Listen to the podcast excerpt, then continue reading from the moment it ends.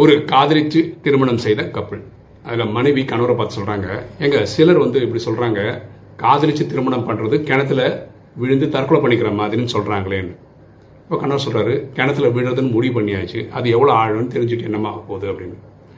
மனைவி கேட்குறாங்க அப்போ நம்ம திருமணம் கூட தற்கொலைன்னு நினைக்கிறீங்களா? அப்படின்னு கேட்குறாங்க அதுக்கு அவர் கணவர் சொல்கிறாரு நான் எங்கம்மா தெரிஞ்சு விழுந்தேன் உன் அழகில் மயங்கி விழுந்துட்டேன் அப்படின்னு சொல்கிறார் பாருங்களேன் எந்த ஒரு டிஸ்கஷன்லையும் என்ன பேசுகிறோம் அப்படின்னு தெரியாமல் பேசிட்டோம்னு வச்சுக்கோங்களேன் பிரச்சனை வந்துடும் அதுக்கு கடைசியில் இப்படியாவது இவர் சமாளித்த மாதிரியாவது சமாளிக்க முடிஞ்சா பெட்டர் நம்ம லைஃப்பில் பிரச்சனைகள் வராமல் பேசணும். அப்படி வந்தால் சமாளிக்காவது தெரியணும்.